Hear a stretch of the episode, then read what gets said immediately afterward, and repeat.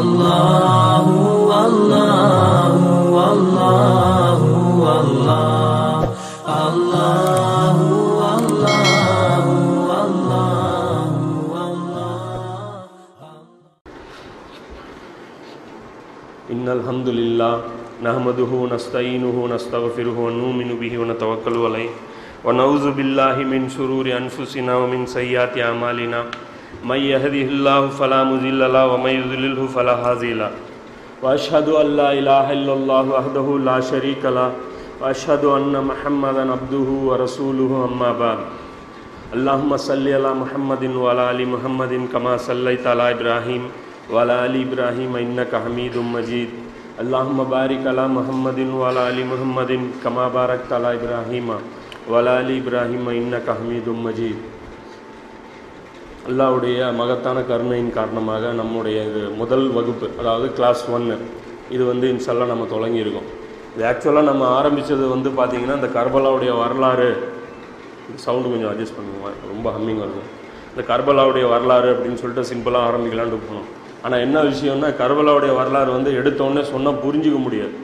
ஏன் அப்படின்னா, நம்மள அதிகமான பேருக்கு வந்து இஸ்லாமிய வரலாறே தெரியல, நபி ஸல்லல்லாஹு அலைஹி வஸல்லம் உடைய வரலாறே தெரியாத போது இப்போ கர்பலாவுடைய வரலாறு எடுத்து பேசும்போது வந்து ஒன்றும் புரியாது. அதே மாதிரி குர்ஆனுடைய அதிகமான விஷயங்கள் வந்து பேசி பார்த்ததில்ல, சகோதரர்கள் மத்தியில் பேசி பார்த்ததில்ல. குர்ஆனுடைய விஷயங்களே நிறைய தெரியல, நபி ஸல்லல்லாஹு அலைஹி வஸல்லம் உடைய வாழ்க்கையில் நடந்த விஷயங்களே நிறைய தெரியல. அதனால் வந்து ஒரு சிம்பிளாக, அதாவது ஒரு ஹைலைட்ஸ்ன்னு சொல்கிறோன்னு வச்சிங்களேன், சிம்பிளாக குர்ஆனுடைய ஹைலைட்ஸும் ஹதீஸுடைய ரசூலுல்லாவுடைய வாழ்க்கையில் இருந்த ஒரு ஹைலைட்ஸும் ஒரு கிளான்ஸு பார்த்தா தான் அதுக்கப்புறம் நமக்கு புரியும். உதாரணத்துக்கு இப்போ கர்பலா வந்து அவர் வந்து உயிரை கொடுத்து ஒரு விஷயத்துக்காக, ஒரு காப்பாற்றுறதுக்காக அவர் கொடுத்தாரு. அப்போது நான் வந்து எடுத்தோன்னே அந்த டைரெக்டாக நம்ம பாயிண்ட்டுக்கு போனோம் அப்படின்னா, இதில் வந்து உயிர் கொடுக்குற அளவுக்கு ஒன்றும் ஒர்த் இல்லையே அப்படிங்கிற மாதிரி தோணும். இது தேவையில்லாமல் ஒரு எஃபர்ட் இவர் பண்ணிட்டாரு அப்படிங்கிற மாதிரியான ஒரு விஷயந்தான் தெரியும். அப்படி தான் சொல்கிறாங்க நிறைய. உதாரணத்துக்கு யசீதுடைய, அதாவது சிம்பிளாக கர்பலா பற்றி என்ன அப்படின்னா, யசீதுங்கிற ஒரு ஒரு மண் ஒருத்தர் வந்து ஆட்சியாளராக உட்கார்றாரு. அதாவது முஆவியா இப்னு அபூ சுஃபியான் அப்படிங்கிற அந்த நபித்தோழருடைய மகன், அவர் வந்து ஆட்சியாளராக உட்கார்றாரு. அதை வந்து அப்ஜெக்ஷன் பண்ணி ஹுசேன் ரலியல்லாஹு அன்ஹு வந்து அவங்க வந்து அதை அப்ஜெக்ஷன் பண்ணி அவங்க கிளம்பி போய் அதை தீமை வந்து தடுக்க போகிறாங்க. அந்த நேரத்தில் ஏற்படுற சம்பவத்தில் அவங்க கொல்லப்படுறாங்க.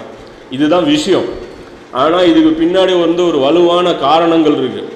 மோஸ்ட்லி மாதிரி அறிஞர்கள் இன்றைக்கி என்ன சொல்கிறாங்க அப்படின்னா, சரி முஸ்லீம் தானே ஆட்சி பண்ணால், ஒரு முஸ்லீம் ஆட்சியாளர் உட்காந்துருந்தான், அதில் வந்து ஏன் தேவையில்லாமல் இந்த அளவுக்கு போய் இது பண்ணணும், ஒரு ஆட்சி நடக்கும்போது நீங்கள் கிளர்ச்சி பண்ணியிருக்கக்கூடாது, அதாவது இவர் சைடில் தான் அந்த தப்பு பண்ணியிருக்காரு அப்படிங்கிற மாதிரி விளக்கம் சொல்லி எல்லோரும் வந்து அதை பேசுகிறாங்க.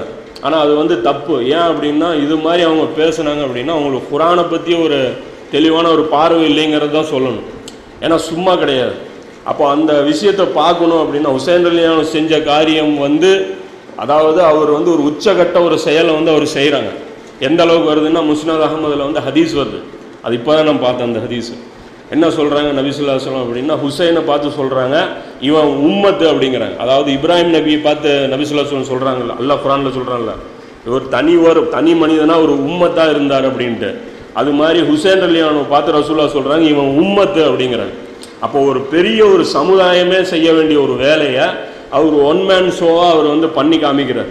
அப்போ அதன் மூலமாக ஒரு ஸ்ட்ராங்கான ஒரு மெசேஜ் வந்து அவர் வந்து நமக்கு, அதாவது நம்ம ரசூலுல்லாவுடைய இந்த வழித்தோன்றல்களுக்கு அவர் ஒன்று சொல்கிறார். அப்போ இந்த விஷயத்தை நம்ம கரெக்டாக புரிஞ்சுக்கணும் அப்படின்னா, அது வந்து அந்த கிலாஃபத் அப்படிங்கிற அந்த விஷயத்துடைய அருமை முதல்ல நம்ம புரிஞ்சுக்கணும்.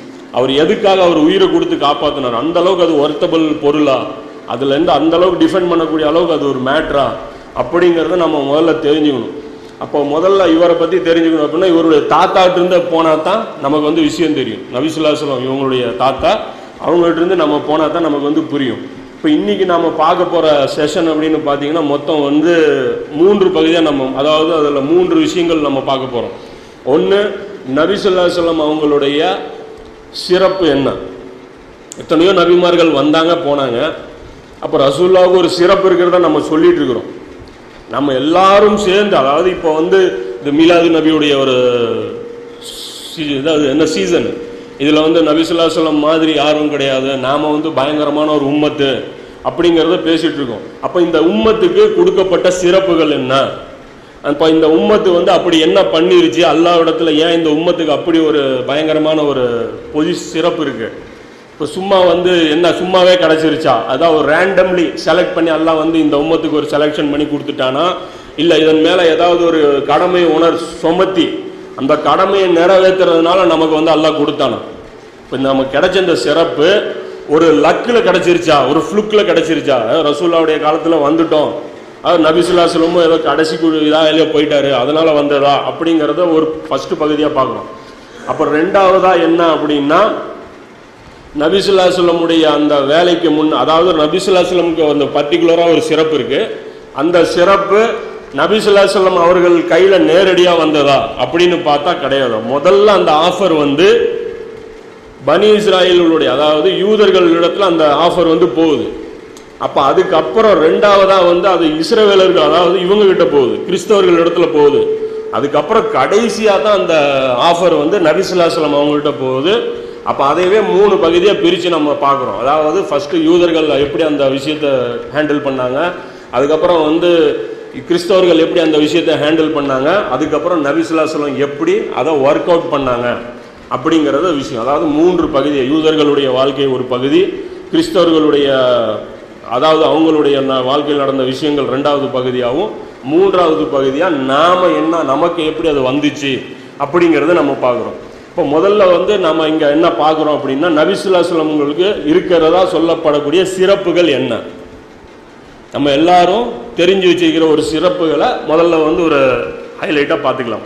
முதல் சிறப்பு நமக்கு பார்த்தீங்க அப்படின்னா, நபிசுல்லா சொல்லம் சொல்கிறாங்க மறுமை நாள், அதாவது ஐம்பதாயிரம் வருடங்கள் கொண்ட ஒரு நாள் இருக்குது, ஐம்பதாயிரம் வருஷங்கள் கொண்ட ஒரு நாள்.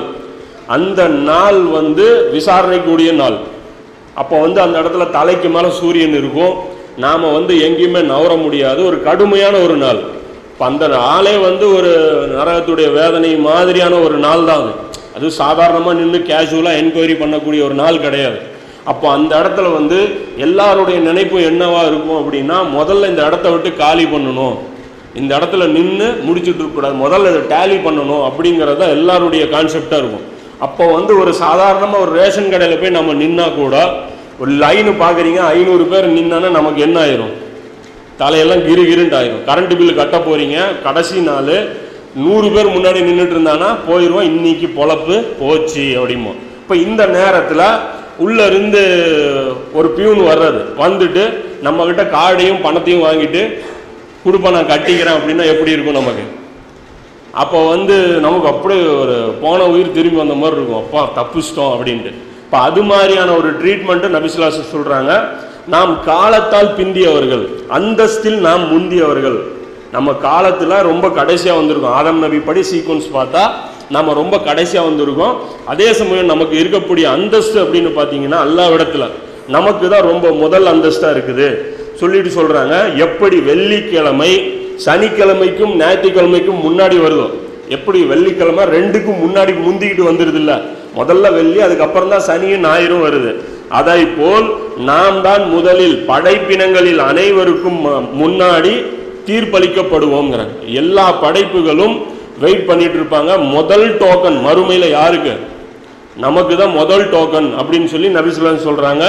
இது பார்த்தீங்க அப்படின்னா முஸ்லீமில் ஆயிரத்தி ஐநூற்றி ஐம்பத்தி ரெண்டு ஆயிரத்தி நானூற்றி அதாவது ஆயிரத்தி ஐநூற்றி நாற்பத்தி ஒம்பது ஆயிரத்தி ஐநூற்றி ஐம்பது இதில் எல்லாம் முஸ்லீமில் பார்க்கலாம். அதே மாதிரி புகாரியில் எடுத்தீங்க அப்படின்னா ஏழாயிரத்தி நானூற்றி தொண்ணூற்றி அஞ்சு ஏழாயிரத்தி முப்பத்தி ஆறு ஆறாயிரத்தி எட்நூற்றி எண்பத்தி ஏழு ஆறாயிரத்தி அறுநூற்றி இருபத்தி நாலு இதெல்லாம் இந்த இடத்துல அந்த ஹதீஸ்கள் நீங்கள் பார்க்கலாம். வாசகங்கள் கொஞ்சம் கூடுதல் குறைவாக இருக்கும், அதை எடுத்து நீங்கள் ரெஃபர் பண்ணி பார்த்துக்கலாம். இது ஒரு சிறப்பு நமக்கு இருக்கக்கூடியது. ரெண்டாவதாக ஒரு விஷயம் அப்படின்னு பார்த்தீங்கன்னா, லைலத்துல் கத்ருடைய நன்மைகள் வந்து நமக்கு கிடைக்கப்படுது. அதாவது எண்பது வருடங்கள் நின்று நம்ம இபாதத் செஞ்சால், அதாவது ஆயிரம் மாதங்கள் நம்ம நின்று இபாதத் செஞ்சால் என்ன நன்மையோ அது நமக்கு ஒரு இரவில் வந்து அல்லாஹ் நமக்கு வந்து இது கிஃப்டாக கொடுத்துருக்கான். இது ஒரு மகத்தான ஒரு சிறப்பு நமக்கு இருக்குது. அதே மாதிரி ரெண்டாவது அத்தியாயத்தில் இரநூத்தி எண்பத்தி ஆறாவது வசனம், இந்த வசனம் எடுத்து பாருங்கள், அந்த வசனமே நமக்கு மட்டும்தான் அப்படின்னு சொல்லி நபிசுல்லா சொல்கிறாங்க. இதுக்கு முன்னாடி இந்த சமுதாயத்தினர் யாருக்கும் அந்த வசனத்தில் என்ன இருக்குங்கிறத நீங்கள் பார்த்துங்க. அதாவது உள்ளத்தில் நினைக்கிற பாவங்களுக்கு அல்லாஹ் குற்றம் பிடிக்க மாட்டான். சக்திக்கு மீறி எந்த சிரமமும் நமக்கு கிடையாது. இந்த விஷயத்தை பேசக்கூடிய இந்த வசனம் வந்து நபி ஸல்லல்லாஹு அலைஹி வஸல்லம் உம்மத்துக்கு மட்டுமே கொடுக்கப்பட்டது. ரெண்டு இரநூத்தி எண்பத்தாறு ரெண்டு இரநூத்தி பக்ராவில் கடைசி வசனம் இது இது வந்து நம்மளுடைய உம்மத்துக்கு மட்டும் கொடுக்கப்பட்டிருக்கு. அதே மாதிரி அல்ஹம் சூரா எடுத்தீங்க அப்படின்னாலும் நம்முடைய சமுதாயத்திற்கு மட்டும்தான் கொடுக்கப்பட்டிருக்கு.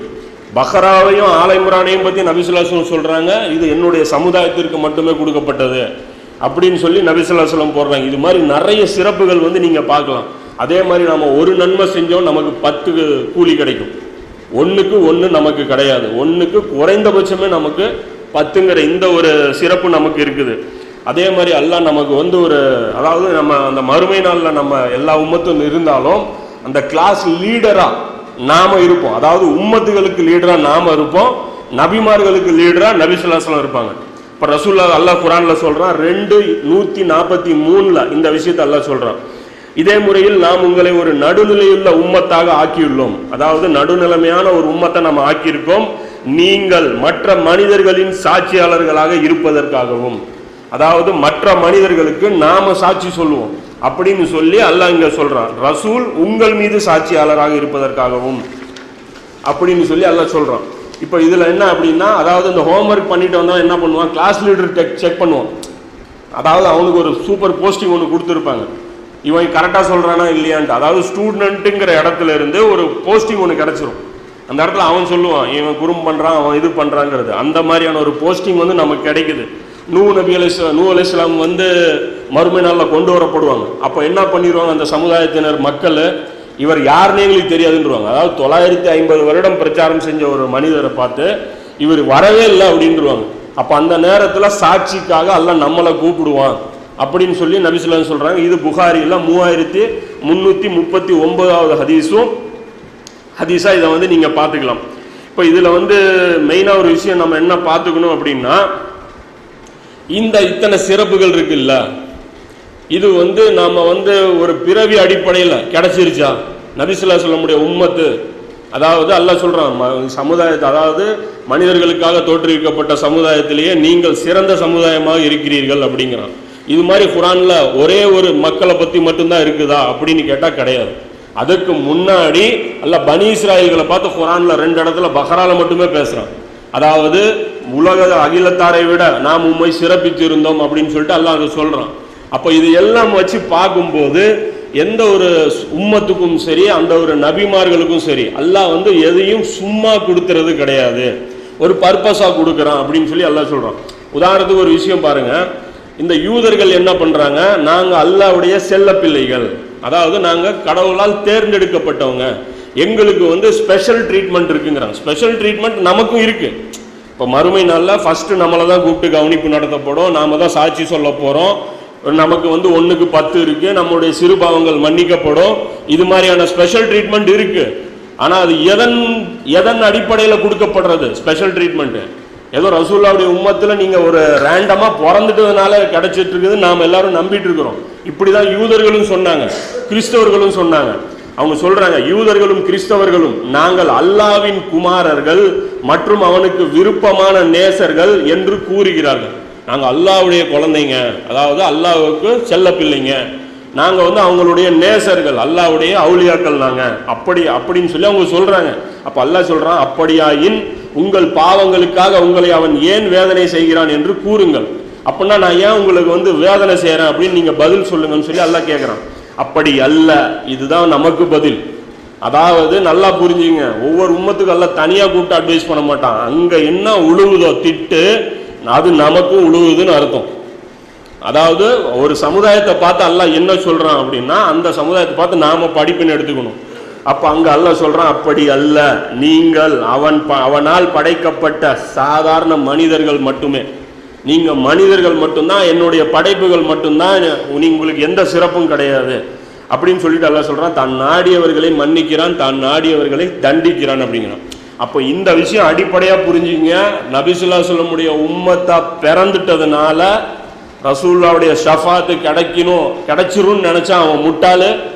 ரசூலுல்லாஹ்வுடைய உம்மத்தா நம்ம இருக்கிறோங்கிறதுனால இந்த மேற் சொன்ன அந்த சிறப்புகள்லாம் நமக்கு கிடைக்கும் அப்படின்னு ஒருத்தன் நம்பினானா அவன் நஷ்டவாளி.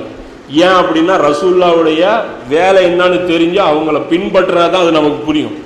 அதுக்காக நமக்கு வந்து அதுக்காக சிறப்புன்னு அப்போ தான் நமக்கு அந்த விஷயம் முதல்ல கிடைக்கும். அப்போ அதே மாதிரி நம்ம அதிகமாக வெயிட்டு கொடுக்காத ஒரு ரெண்டு விஷயம், உதாரணத்துக்கு ஃபஸ்ட்டு விஷயம் எடுத்தீங்கன்னா மார்க்கம் முழுமையடைஞ்சது. இதுக்கு முன்னாடி இருந்த நபிமார்கள் மேலே மார்க்கம் முழுமை அடையலை.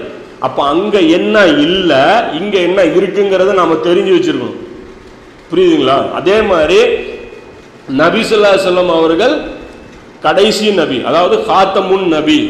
அப்படிங்கும்போது அப்போ அவர் வந்து மொற்ற உலகத்துக்கும் நபி. அப்படிங்கும் போது அப்போ நுபுவத்தும் முழுமையாக்கப்பட்டதுன்னு சொல்லி அல்லாஹ் சொல்கிறான். அப்போ அங்கே என்ன இல்லை, மற்ற நபிமார்கள் இடத்துல இல்லாத ரோல் மாடல் நபி ஸல்லல்லாஹு அலைஹி வஸல்லம் கிட்ட எதில் ரோல் மாடல் கூடுதலாக இருக்குது அப்படிங்கிற இந்த ரெண்டு விஷயத்தை புரிஞ்சாதான் நபி ஸல்லல்லாஹு அலைஹி வஸல்லம் உங்களுடைய வருகையுடைய மெயின் நோக்கம் நமக்கு தெரியும். அது வந்து நமக்கு தெரியல அப்படின்னா நபி ஸல்லல்லாஹு அலைஹி வஸல்லம் கிடைக்கிற கிஃப்ட்டு அவங்கள் அதை புரிஞ்ச மக்களுக்கு மட்டும்தான் கிடைக்குமே தவிர புரியாமல் வெறும் குருட்டுத்தனமாக நம்ம ஃபாலோ பண்ணிட்டு இருக்கிற இந்த மக்களுக்கு அது கிடைக்காது அப்படிங்கிறத விஷயம் தெரிஞ்சுங்க. இந்த மார்க்கம் முழுமையடைந்ததுன்னு பார்த்தீங்கன்னா இந்த அஞ்சாவது அத்தியாயத்தில் மூணாவது வசனம் அது வந்து அல்லாஹ் சொல்கிறேன், இன்றைய தினம் உங்களுக்காக உங்கள் மார்க்கத்தை பரிபூர்ணமாக்கி விட்டேன், இந்த மார்க்கத்தை நான் பரிபூர்ணமாக்கிட்டேன், மேலும் உங்கள் மீது என் அருட்குடையை பூர்த்தியாக்கி விட்டேன், என்னுடைய ரஹமத்தை உங்கள் மேலே நான் கம்ப்ளீட் பண்ணிட்டேன் அப்படின்னு சொல்லி அல்லாஹ் சொல்கிறான். அதே மாதிரி நபி ஸல்லல்லாஹு அலைஹி வஸல்லம் அவங்கள பற்றி சொல்லும்போது முப்பத்தி மூணாவது அத்தியாயத்தில் நாற்பதாவது வசனம் அல்லாஹ் சொல்கிறான், முஹம்மது உங்களில் ஆண்கள் எவர் ஒருவருக்கும் தந்தையாக இருக்கவில்லை, அதாவது அவர் உயிரோடு இருக்கும்போது அந்த கரண்ட் பொசிஷனில் ரசூலுல்லாஹ் பார்த்து அல்லாஹ் சொல்கிறான், இப்போ யாரும் வந்து உனக்கு ஆண் குழந்தை கிடையாது, ஒரு காலத்தில் இருந்தாங்க மரணிச்சிட்டாங்க, அப்போ வந்து தந்தையாக இருக்கவில்லை. அதே சமயம் முகமது என்னவாக இருக்கிறார்னு ரசூலுல்லாஹ் அல்லாஹ் சொல்கிறான், அவர் அல்லாஹ்வின் தூதராகவும் நபிமார்களுக்கு எல்லாம் இறுதி முத்திரையாகவும் இருக்கிறார் அப்படின்னு சொல்லி அல்லாஹ் சொல்கிறான். நபிமார்களுக்கு ஒரு இறுதி முத்திரையாக இருக்கிறார் அப்படின்னு சொல்லி முப்பத்தி மூணாவது அத்தியாயத்தில் நாற்பதாவது வசனத்தில் அல்லாஹ் சொல்கிறான். இங்கே நல்ல ஒரு விஷயம் புரிஞ்சுங்க, குர்ஆனுடைய ஒவ்வொரு வார்த்தையும் மிக ஆழமானது, சும்மா ஒரு வார்த்தையை வந்து அல்லாஹ் பயன்படுத்துறது இல்லை. அங்கே வந்து ஆஹிருன் நபின்னு அல்லாஹ் பேசுறதில்லை, அதாவது இறுதி நபின்னு சொல்லி அல்லாஹ் பேசுறதில்லை, காத்தமுன் நபி அப்படிங்கிறான், புரியுதுங்களா? அந்த காத்தமுக்கும் ஆஹிருக்கும் டிஃப்ரெண்ட் இருக்கு, அதை நம்ம கவனமாக பார்க்கணும். உதாரணத்துக்கு ஒரு விஷயம் புரிஞ்சுங்க, நபிமார்கள் ஆதம் நபியிலிருந்து படிப்படி வந்துக்கிட்டே இருந்தாங்க, அதாவது ஒரு நபி வந்தார், ரெண்டு நபி வந்தார், நூறு நபி வந்தார், ஆயிரம் நபி வந்தார், ஒரு கட்டத்தில் என்ன ஆகிப்போச்சு, நபி கடைசி நபி ஆகிட்டாரு, ஸ்டாப் ஆகிப்போச்சு. இதில் ஏதாவது சிறப்பு இருக்கா? ஒரு ஆட்டு மந்த போகுது, முதல் ஆடுக்கும் கடைசி ஆடுக்கும் ஏதாவது சிறப்பு இருக்கா? எல்லாம் சேம் தான், அதாவது ஈக்குவல் தான். ஆனால் நம்ம சிறப்பு இருக்குதுங்கிறோம், அப்போது மீனிங் இது கிடையாது. அப்போ இங்கே என்ன அதான் எல்லாம் என்ன வார்த்தை பயன்படுத்துகிறேன் அப்படின்னா ஹாத்தமுன் நபி அப்படின்னா, இப்போ நபி ஸல்லல்லாஹு அலைஹி வஸல்லம் பொறுத்த வரைக்கும் அவங்களுடைய உண்மையான சிறப்பு என்ன அப்படின்னா, இப்போ நபி நுபுவத்தை பொறுத்த வரைக்கும், அதாவது வஹியை பொறுத்த வரைக்கும் ஒரு ஸ்டேஜில் வளருது, கொஞ்சம் கொஞ்சமாக படிப்படியாக ஒரு விஷயம் வளர்ந்து வளர்ந்து வளர்ந்து அதோடைய முழு வளர்ச்சியை எட்டிருச்சு அப்படின்னா இப்போ அதுக்கு சிறப்பு, புரியுதுங்களா? ஒரு பொருள் இருந்துகிட்டே இருந்தது, தீந்து போச்சு, இதுக்கு சிறப்பு கிடையாது. ஒரு பொருள் வளர ஆரம்பிக்குது, குழந்தையிலேருந்து வளர ஆரம்பிக்குது, அது முழு அளவு வளர்ச்சியை எட்டி அது நின்று போச்சுன்னா இப்போ என்ன, அது கம்ப்ளீட் ஆயிடுச்சுன்னு அர்த்தம். ஒரு டம்ளரில் தண்ணி ஃபுல் ஆயிடுச்சு அப்படின்னா இன்னி வெளியிலிருந்து அதில் எதுவுமே ஃபில் பண்ண முடியாது. அப்போ நபி ஸல்லல்லாஹு அலைஹி வஸல்லம் அவங்களுக்கு அவங்களுடைய சிறப்பு என்ன அப்படின்னா முழுமையான வழிகாட்டுதல், முழுமையான வழிகாட்டுதல். இப்போ இந்த முழுமையான வழிகாட்டுதலுக்கு பின்னாடி தான் நபி ஸல்லல்லாஹு அலைஹி வஸல்லமுடைய வருகையுடைய, அதாவது அவங்களுக்கு இருக்கிற அந்த சிறப்பே உள்ளே இருந்திருக்கு. இப்போ இந்த முழுமையான வழிகாட்டுதல் என்ன, அது என்னென்ன அவங்களுக்கு சிறப்பு இருக்குது, இன்ஷா அல்லாஹ் அது செகண்ட்லேருந்து நம்ம பார்க்கலாம். இப்போ என்ன கடைசி ஒரு விஷயம் என்ன பார்த்தோம் அப்படின்னா காத்தமுன் நபி அப்படின்னு சொல்லிட்டு அல்லாஹ் சொல்கிறோம். இந்த காத்தமுன் நபிக்கும் என்ன அதில் மீனிங் இருக்குது அப்படின்னு பார்த்தீங்கன்னா, முத்திரை அப்படிங்கிறது தான் இந்த காத்தம், அதாவது ஒரு டாக்குமெண்ட் இருக்குது, இந்த டாக்குமெண்ட்டில் கடைசியாக ஸ்டாம்ப் வச்சுருவாங்க முத்திரை. ஒரு விஷயம் தெரிஞ்சுங்க, டாக்குமெண்ட் இப்போ வந்து பத்து பேஜ் இருக்கும், நூறு பேஜ் கூட இருக்கும் டாக்குமெண்ட்டு. அந்த டாக்குமெண்ட் வந்து எழுதுறதுக்கு எப்போனாலும் எது வேணாலும் ஆட் பண்ணலாம். முத்திரை வச்சுட்டோம் அப்படின்னா அதுக்கு கீழே ஆட் பண்ணால் அது அஃபென்ஸ் இல்லையா? டாக்குமெண்ட்டுக்கு கீழே சீல் வச்சாச்சு அப்படின்னா சீலுக்கு கீழே அது அஃபென்ஸ். அதாவது சீல் வைக்கப்பட்டது, ஒரு பத்திரம் இருக்குது, இந்த பத்திரத்தில் சீல் இல்லை, அது முழுமையான டாக்குமெண்ட், அதாவது அதில் எல்லா விஷயங்களும் இருந்தாலும் சீல் வைக்காத வரைக்கும் அது என்னது முழுமை பெற்ற டாக்குமெண்ட்டாக அது ஆகாது. சீல் வைக்கப்பட்டுருச்சு அப்படின்னா கம்ப்ளீட் ஆயிடுச்சு, அதுக்கப்புறம் ஒரு புள்ளி கூட சேர்த்தக்கூடாது. எதுவும் சேர்த்துனீங்கனாலும் அது இல்லீகல். அது வரைக்கும் சொத்து விவரம் என்ன இருக்கோ அது எல்லாமே அதில் சேர்த்திடணும். இது வந்து எழுதப்படாத விதி, அது அந்த காலத்திலிருந்தே. அப்போ அந்த காத்தமுன் அப்படிங்கிறது முழுமையான நபி ஸல்லல்லாஹு அலைஹி வஸல்லம் கடைசி நபி மட்டும் கிடையாது, ஒரு கடைசியாக வந்த ஒருத்தர் மட்டும் கிடையாது, முழுமை பெற்ற. நீங்கள் எந்த விஷயத்துக்கு முன்மாதிரி எடுத்தீங்கனாலும் வந்து நபி ஸல்லல்லாஹு அலைஹி வஸல்லம் இருக்கும், வேறு நபிமார்கள்ட்ட நீங்கள் எடுக்க முடியாது. உதாரணத்துக்கு சிம் புரியுறதுக்காக ஒரு சில விஷயங்கள் சொல்கிறேன். உதாரணத்துக்கு தொழுகை, நீங்கள் ஆதர் நபிகிட்டேருந்து எல்லார்ட்டையும் முன்மாதிரி இருக்கும். தொழுகையை பொறுத்த வரைக்கும் எல்லார்ட்டையும் முன்மாதிரி இருக்கும். நோன்பு பொறுத்த வரைக்கும் எல்லா நபிமார்கள்ட்டையும் முன்மாதிரி இருக்கும். ஒரு அண்டை நாட்டோட எப்படி விவகாரம் வச்சுக்கணுங்கிறது எல்லா நாடு எல்லா நபிமார்கள்ட்டையும் முன்மாதிரி இருக்காது. ஹுதைபியா உடன்படிக்கை, அது ஏதாவது ஒரு நபியிட்டிருந்து முன்மாதிரி கிடைக்குமா? கிடைக்காது. அதாவது இந்த ரோமாபுரிக்கு அந்த ஹேண்டில் எப்படி பண்ணுறது, இந்த வெளி விவகாரங்கள், அதாவது இன்றைக்கி இன்றைக்கி நடக்கக்கூடிய இன்றைக்கி ஜனநாயக ஆட்சி முறை இருக்கு இல்லையா, இதை கொடுத்ததே நபி ஸல்லல்லாஹு அலைஹி வஸல்லம் தான். அமெரிக்காவில் கூட அந்த இதை வச்சுருக்கான், இந்த உலகத்துக்கு வந்து சட்டங்களை தந்தவர் அப்படின்னு சொல்லி நபி ஸல்லல்லாஹு அலைஹி வஸல்லம் அவங்களுக்கு ஒரு இதே பண்ணி வச்சுருக்கான், அவன் ஃப்ரேம் பண்ணி அவன் வச்சுருக்கான்.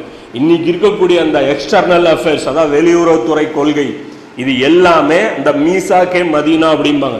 மதீனாவுக்கு போனவொன்னு நபி ஸல்லல்லாஹு அலைஹி வஸல்லம் பண்ண அந்த அக்ரிமெண்ட் இருக்குல்ல, இது வரைக்கும் உலக வரலாறுல யாருமே செய்யாத ஒரு வேலை, அது மீசாக்கே மதீனா அப்படிம்பாங்க.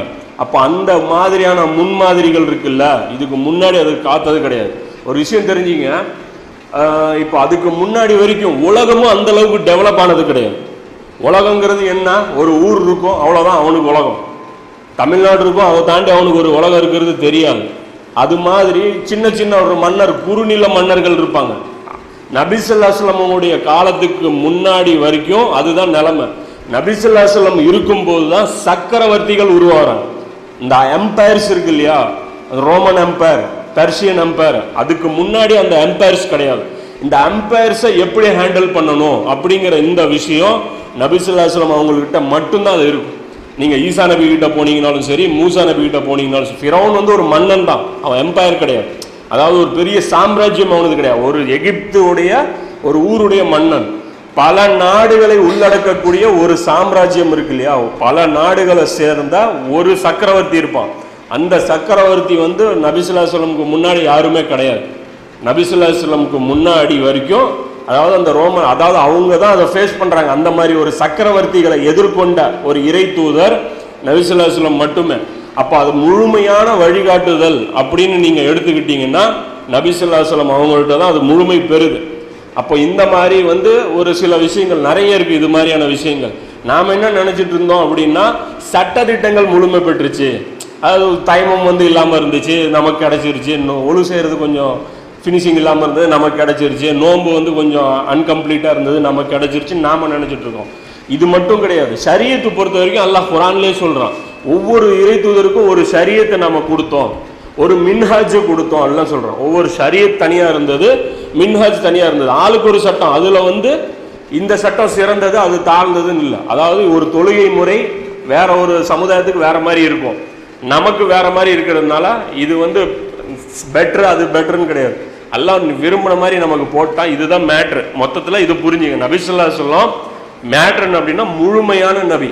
அதாவது அவர்கிட்ட எல்லா விதமான முன்மாதிரியும் பொலிட்டிக்கல், அதாவது எக்கனாமிக்கல், அதுவும் இல்லாமல் ரிலீஜியஸ்ஸு, அது இல்லாமல் நீங்கள் வந்து ஒரு ஃபேமிலி ரிலேட்டடான இஷ்யூஸ் எல்லாத்துக்குமே ஒரே ஒரு ஆள். இந்த உஸ்வத்துல் ஹசனா, முழுமையான உஸ்வத்துல் ஹசனா வந்து நபி ஸல்லல்லாஹு அலைஹி வஸல்லம் அவங்க தான்.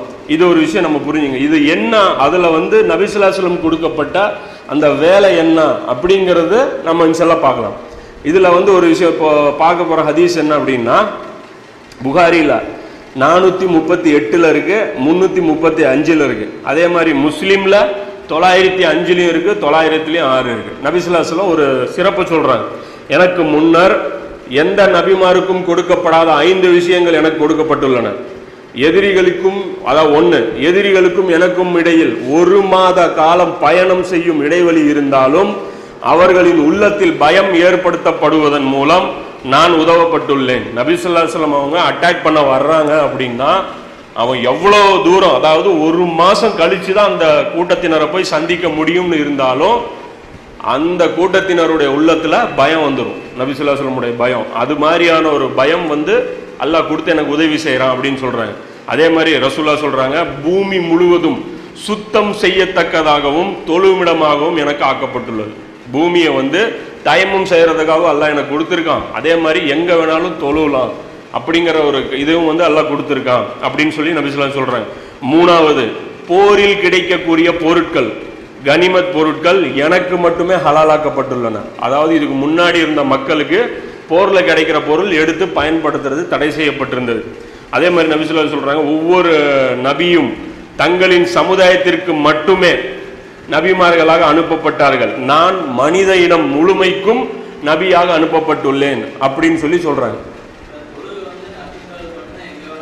ஆமாம், இல்லை, அதாவது நம்மளுடைய, அதாவது ரசூலுடைய உம்மத்துக்கு மட்டும்தான் உலகம் முழுவதும் தொழக்கூடிய, எங்கே வேணாலும் பூமியில் தொழுவலாம். ஆமாம், அதுக்கு முன்னாடி இருந்தவங்க குறிப்பிட்ட ஒரு இடத்துல வந்து தான் தொழுவோம், பள்ளிவாசலுக்கே வந்தாங்க, அந்த மாதிரியான ரெஸ்ட்ரிக்ஷன் இருந்தது. இப்போ இதில் பாருங்கள், இப்போ இந்த சிறப்புகள் வந்து நபி ஸல்லல்லாஹு அலைஹி வஸல்லம் அல்லாஹ் கொடுத்துருக்கான். அப்போ அதிலே பாருங்கள், இந்த ஒர்க்கு என்ன ரிலேட்டடான ஒர்க்குங்கிறது புரியும். அதாவது ஒரு மாத கால பயம், ஒரு மாத காலம் போய் அட்டாக் பண்ண முடியும், அந்த பயம் எது கொடுக்கப்பட்டது அப்படின்னா அதுவும் அல்லாஹ்வுடைய அந்த கிலாஃபத்தை நிறுவுறதுக்காக உண்டான உதவிதான். அதே மாதிரி இந்த போரில் இருக்கக்கூடிய இது எல்லாமே போரில் விஷயங்கள் நிறைய இருக்குது பாருங்க. அதே மாதிரி இந்த போரில் கிடைக்கக்கூடிய பொருளும் நபி ஸல்லல்லாஹு அலைஹி வஸல்லம் அவங்களுக்கு ஹலாலாக ஆக்கப்பட்டிருக்கு. சவுண்டு ஒரு மாதிரி இருக்கா? கரெக்டாக இருக்கா? அப்போது இது வந்து இது வந்து இதுவும் வந்து அவங்களுக்கு கொடுக்கப்பட்டிருக்கு. அப்போ உலகம் முழுவதும் இறை தூதராக கொடுக்கப்பட்டிருக்கு. இது மேட்ரு. இப்போ இதில் விஷயம் என்ன அப்படின்னா, இந்த சிறப்புகள் வந்து எப்படிங்கிறது அதையும் நம்ம கூடுதலாக இன்னொரு ஹதீஸ் மூலமாக நபி ஸல்லல்லாஹு அலைஹி வஸல்லம் சொல்கிறாங்க. இதை பார்த்துட்டோம் அப்படின்னா இது எப்படிப்பட்ட வேலை அப்படிங்கிறது நம்ம புரிஞ்சுக்கிற ஒரு பிக்சர் கிடைக்கும். அதுக்கப்புறம் நம்ம நெக்ஸ்ட் செகண்ட் செக்ஷனில் போகும்போது நமக்கு கிளியராக புரிய ஆரம்பிச்சிடும். இப்போது இந்த ஹதீஸ் பார்த்தீங்கன்னா புகாரியில் ஏழாயிரத்தி நானூற்றி அறுபத்தி ஏழில் இருக்குது, முஸ்லீமில் ஐ ஐநூற்றி ஐம்பத்தி ஏழாவது ஹதீஸ். இல்லை, புகாரி தான், ரெண்டுமே ரெண்டுமே புகாரி தான். ஐநூற்றி ஐம்பத்தி ஏழு நான் ஏழாயிரத்தி நானூற்றி அறுபத்தி ஏழு ரெண்டுமே புகாரி தான். உங்களுக்கு முன் சென்ற சமுதாயத்துடன் நீங்கள் வாழும் காலத்தை ஒப்பிடும்போது நீங்கள் இவ்வுலகில் வாழ்ந்து அசரில் இருந்து வாழ்வது அசரில் இருந்து சூரியன் மறையும் வரை உள்ள நேரம் போன்றதே ஆகும். தௌராத்துக்குரியவர்கள் தௌராத் வழங்கப்பட்டார்கள். நடுப்பகல் வரை அவர்கள் காலையில் இருந்து நடுப்பகல் வரை அவர்கள் வேலை செய்தார்கள். பிறகு ஓய்ந்து விட்டார்கள். பிறகு ஒவ்வொருவரும் ஒரு கீராத் கூலி கொடுக்கப்பட்டார்கள். பின்னர் இஞ்சில் உடையவர்கள் இஞ்சில் வழங்கப்பட்டார்கள். அவர்கள் நண்பகலில் இருந்து அசர் வரை வேலையை செய்து அவர்களும் ஓய்ந்து விட்டார்கள். அவர்களும் ஒவ்வொரு கீராத் கூலி வழங்கப்பட்டார்கள். பின்னர் நாம் குரான் வழங்கப்பட்டோம். அசரில் இருந்து சூரியன் மறையும் வரை நாம் வேலை செய்தோம்.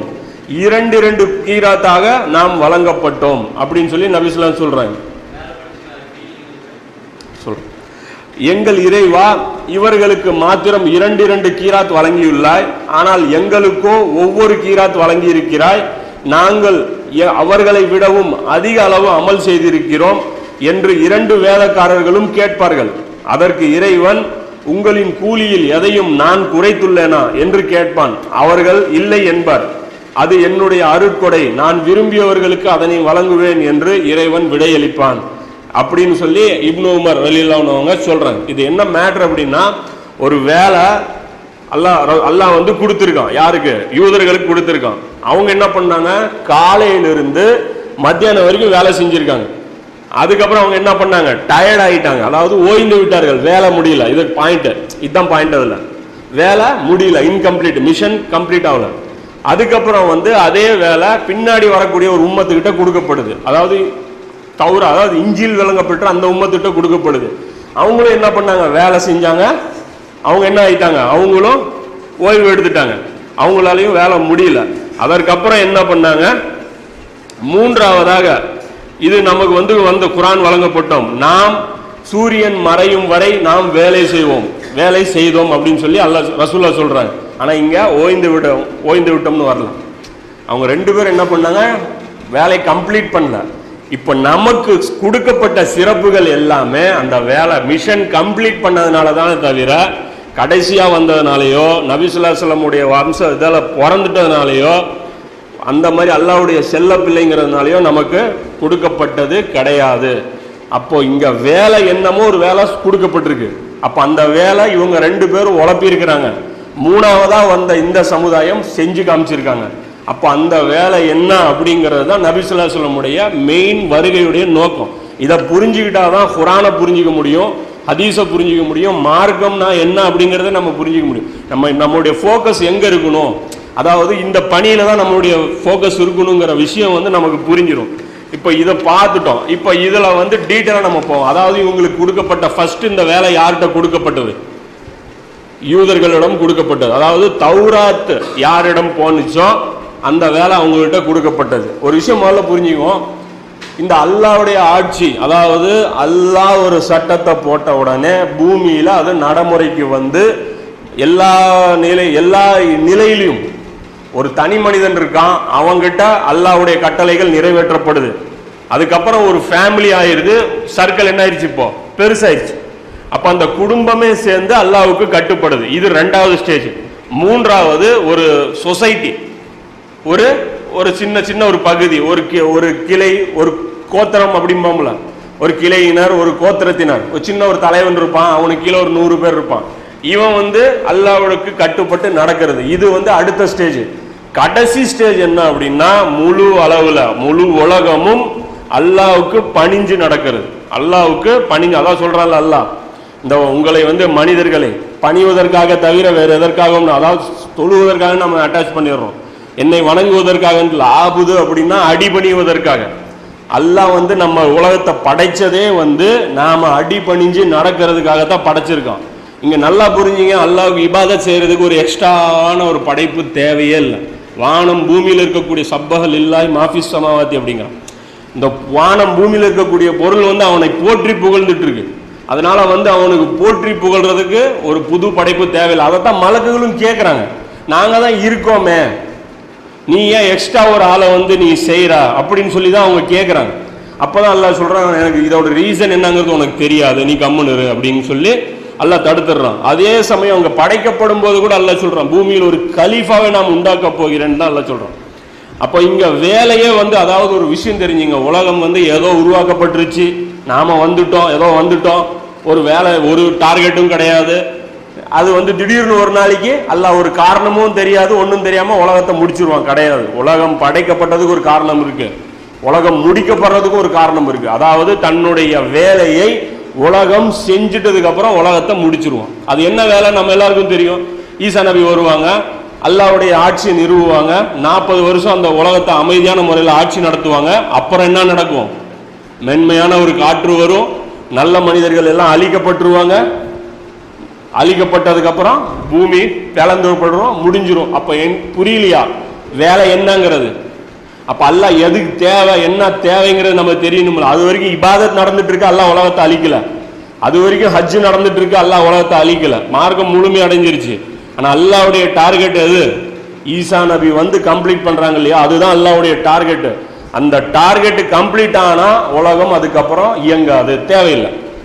ஏன்னா நம்ம படைக்கப்பட்டதுக்கு காரணமே அதுதான். அந்த படைப்பின் நோக்கத்தை நம்ம நிறைவேற்றிடுவோம். அப்போ அது ஈசா நபி எப்படி நிறைவேற்றோம்? பெரிய விஷயம் அதெல்லாம். ஈசா நபிக்கும் இதுக்கு என்ன பங்களிப்பு இருக்குது, ஏன் ஈசா நபி திரும்பி வரணும், அது நிறைய விஷயங்கள் பேசப்பட்டிருக்கு. அது சம்பந்தமான விஷயங்கள் தான் குர்ஆனில் நீங்கள் பஹராவில் எடுங்க, ஆல இம்ரானில் எடுங்க, நிசாவில் எடுங்க, மாயிதாவில் எடுங்க, வெறும் இதை பற்றியே பேசும். எந்த பேஜ் திரும்பினீங்கனாலும் இதை சம்பந்தப்பட்ட விஷயங்களாகவே அது பேசப்பட்டிருக்கும். அப்போ நம்ம புரிஞ்சுக்கணும், இதுதான் அந்த வேலை. அதாவது அல்லாஹ்வுடைய கட்டளைகள் முழுமையாக எல்லா நிலையிலுமே பின்பற்றப்பட வைக்கணும் இந்த பூமியில். அது முடிஞ்சிருச்சு, வேலை முடிஞ்சது. அதுக்கு யாரெல்லாம் உதவி செய்கிறாங்களோ அவங்க அல்லாஹ்விடத்தில் சிறப்பு பெற்றவர்கள், இவங்களுக்கு சிறப்பு இருக்குது. அப்போ இந்த வேலை செய்யும் போது நமக்கு என்ன பண்ண முடியும்? நஃபிலான வணக்க வழிபாடுகளில் நம்ம நேரம் செலவிட முடியாது. அப்படி பேலன்ஸ் பண்ணுறதுக்கு தான் அல்லாஹ் என்ன பண்ணுறான், நீ ஒன்று செஞ்சால் பத்து, நீ வந்து ஒரு நாள் நின்று இபாதத் செஞ்சால் உனக்கு எண்பது வருடம் இபாதத் செஞ்ச அந்த நன்மை கிடைக்கும் அப்படின்னு சொல்லி அல்லாஹ் அதெல்லாம் பேலன்ஸ் பண்ணி கொடுக்குறான். நாம் என்ன பண்ணுறோம், அந்த வேலையை தூக்கி குப்பையில் போட்டுட்டு அந்த பரிசு மட்டும் நமக்கு கொடு அப்படின்னு சொல்லி நம்ம கேட்குறோம். கண்டிப்பா அந்த வேலைக்காக, அதாவது அது அது வேலை எப்படிப்பட்டது, நம்ம எடுத்து உடனே செய்யணுமா, அது பெரிய அது ஒரு இது இருக்கு. அது வந்து அதுக்கு தான் நபி ஸல்லல்லாஹு அலைஹி வஸல்லம் உஸ்வத்துல் ஹசனா, எடுத்தம் கௌத்தனும் பண்ண முடியாது. இப்போ கிலாஃபத்துங்கன்னா இங்கே பெரிய பிரச்சனை, இந்த வார்த்தையை மட்டும் வந்து பயன்படுத்தவே கூடாதுன்னு தான் இன்னைக்கு உலகமே பயந்துட்டு இருக்கு. இதை வந்து இதுக்காக போயிடக்கூடாதுன்னு தான் ஒரு டம்மியான ஒரு அமைப்பை உருவாக்கி அந்த அமைப்புக்கு வந்து இந்த பேரை கொடுத்து அதன் பக்கம் போயிடக்கூடாதுன்னு சொல்லி தான் அவங்களுடைய முழு எனர்ஜியை வந்து அவங்க ஸ்பெண்ட் பண்ணுறாங்க. அப்போ இவங்களுடைய மெயின் அஜெண்டா என்னன்னா, முஸ்லீம்கள் ஒன்றுபடக்கூடாது, இந்த வேலையை அவங்க மறந்து போன இந்த வேலையை அவங்க ஞாபகம் வந்து மறுபடியும் செஞ்சிடக்கூடாதுங்கிறாங்க. இந்த முதல் விஷயம் நான் இது எனக்கு நான் எப்படி இதெல்லாம் பேச ஆரம்பிச்சிட்டேன், இங்கே இத்தனை ஆலிம்கள் இருக்காங்க, இவங்க இருக்காங்க, இவங்கெல்லாம் கண்டுபிடிக்காது, நான் கண்டுபிடிச்சிட்டு வந்துட்டேனா, எனக்கு எப்படி இதெல்லாம் தெரிஞ்சது அப்படிங்கிறது ஒரு விஷயம் புரிய வச்சிடறேன். ஏன்னா அப்போ அப்போ தான் உங்களுக்கு புரியும் இது என்ன மேட்ருங்கிறது. நபி ஸல்லல்லாஹு அலைஹி வஸல்லம் காலத்தில் இந்த வேலை இதனுடைய இதோடைய இந்த கருத்துக்கள் பசுமையாக இருந்துச்சு. நபி ஸல்லல்லாஹு அலைஹி வஸல்லம் காலத்தில் இந்த விஷயங்கள் எல்லாருக்குமே அத்துப்படி, சஹாபாக்கள் எல்லாருக்குமே அத்துப்படி. நிறைய ஹதீஸ்கள் அதை பார்க்கலாம், இன்ஷால்லா அதை பார்க்கும்போது நீங்களே தெரிஞ்சுக்குவீங்க.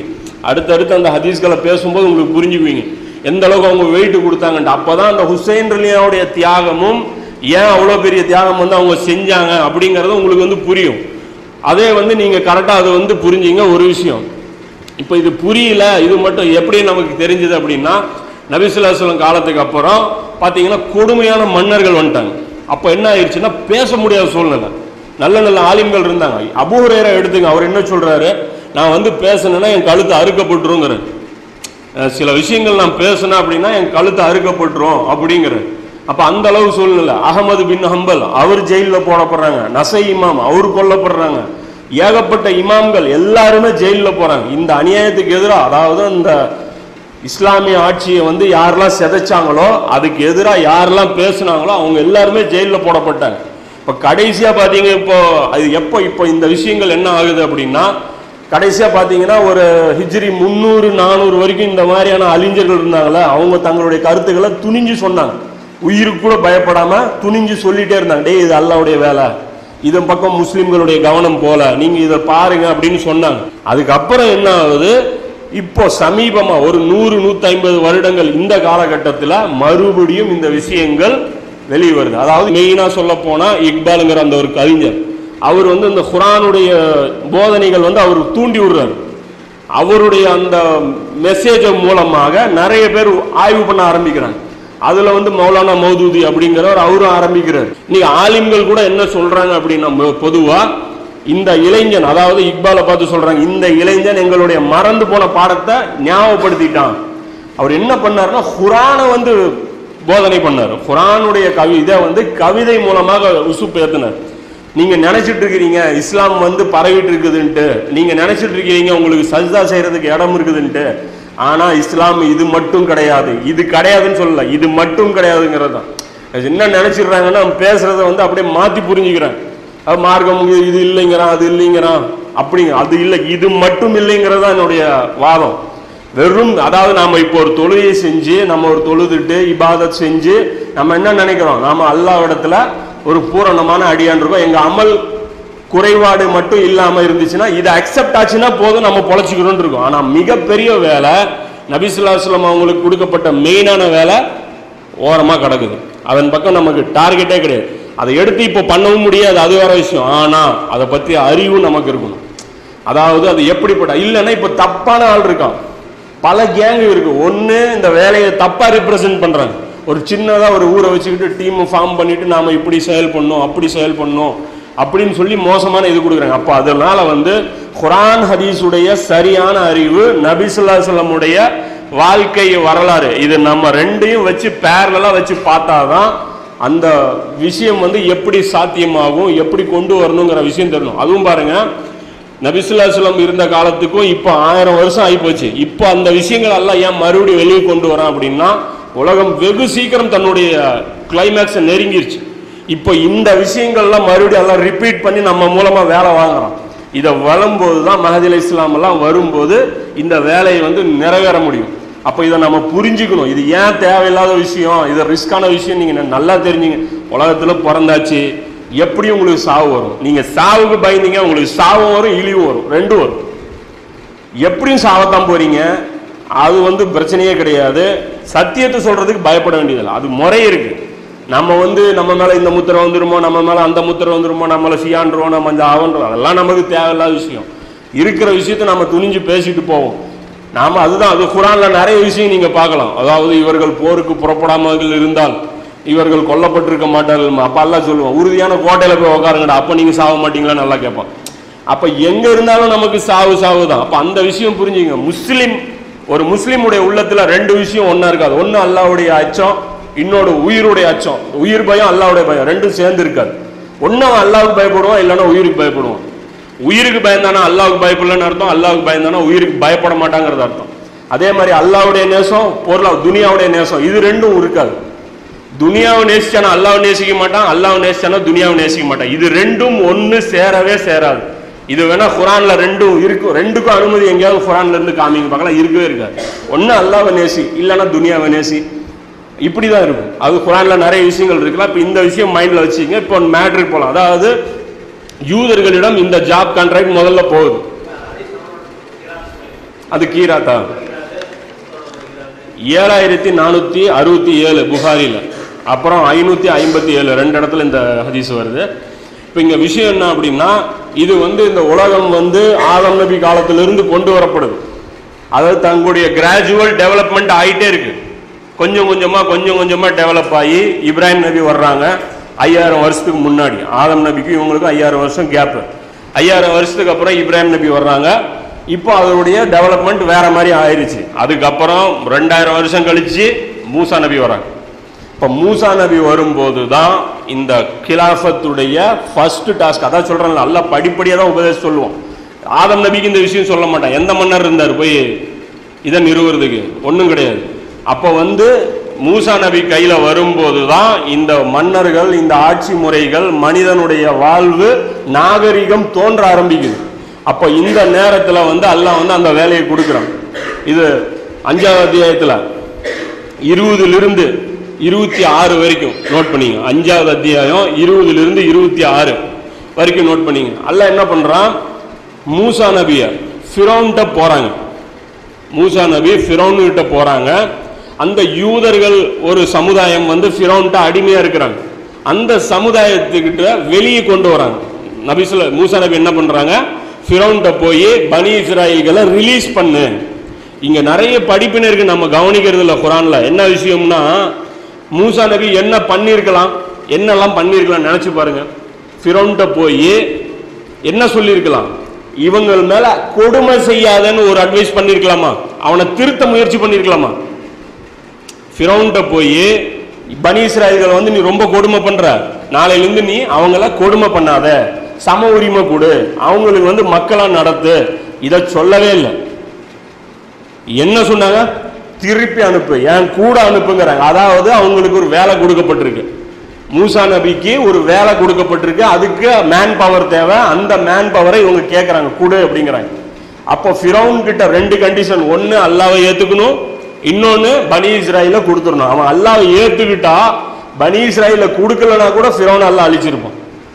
அவன் அல்லாவை ஏற்றுக்கிட்டு, மூசா நபியை நபியாக ஏற்றுக்கிட்டு பனி இஸ்ராயீலை கொடுக்கலனா கூட அவன் அல்லாவுடைய கட்டளைக்கு மாறு செஞ்சவனா இருப்பான்.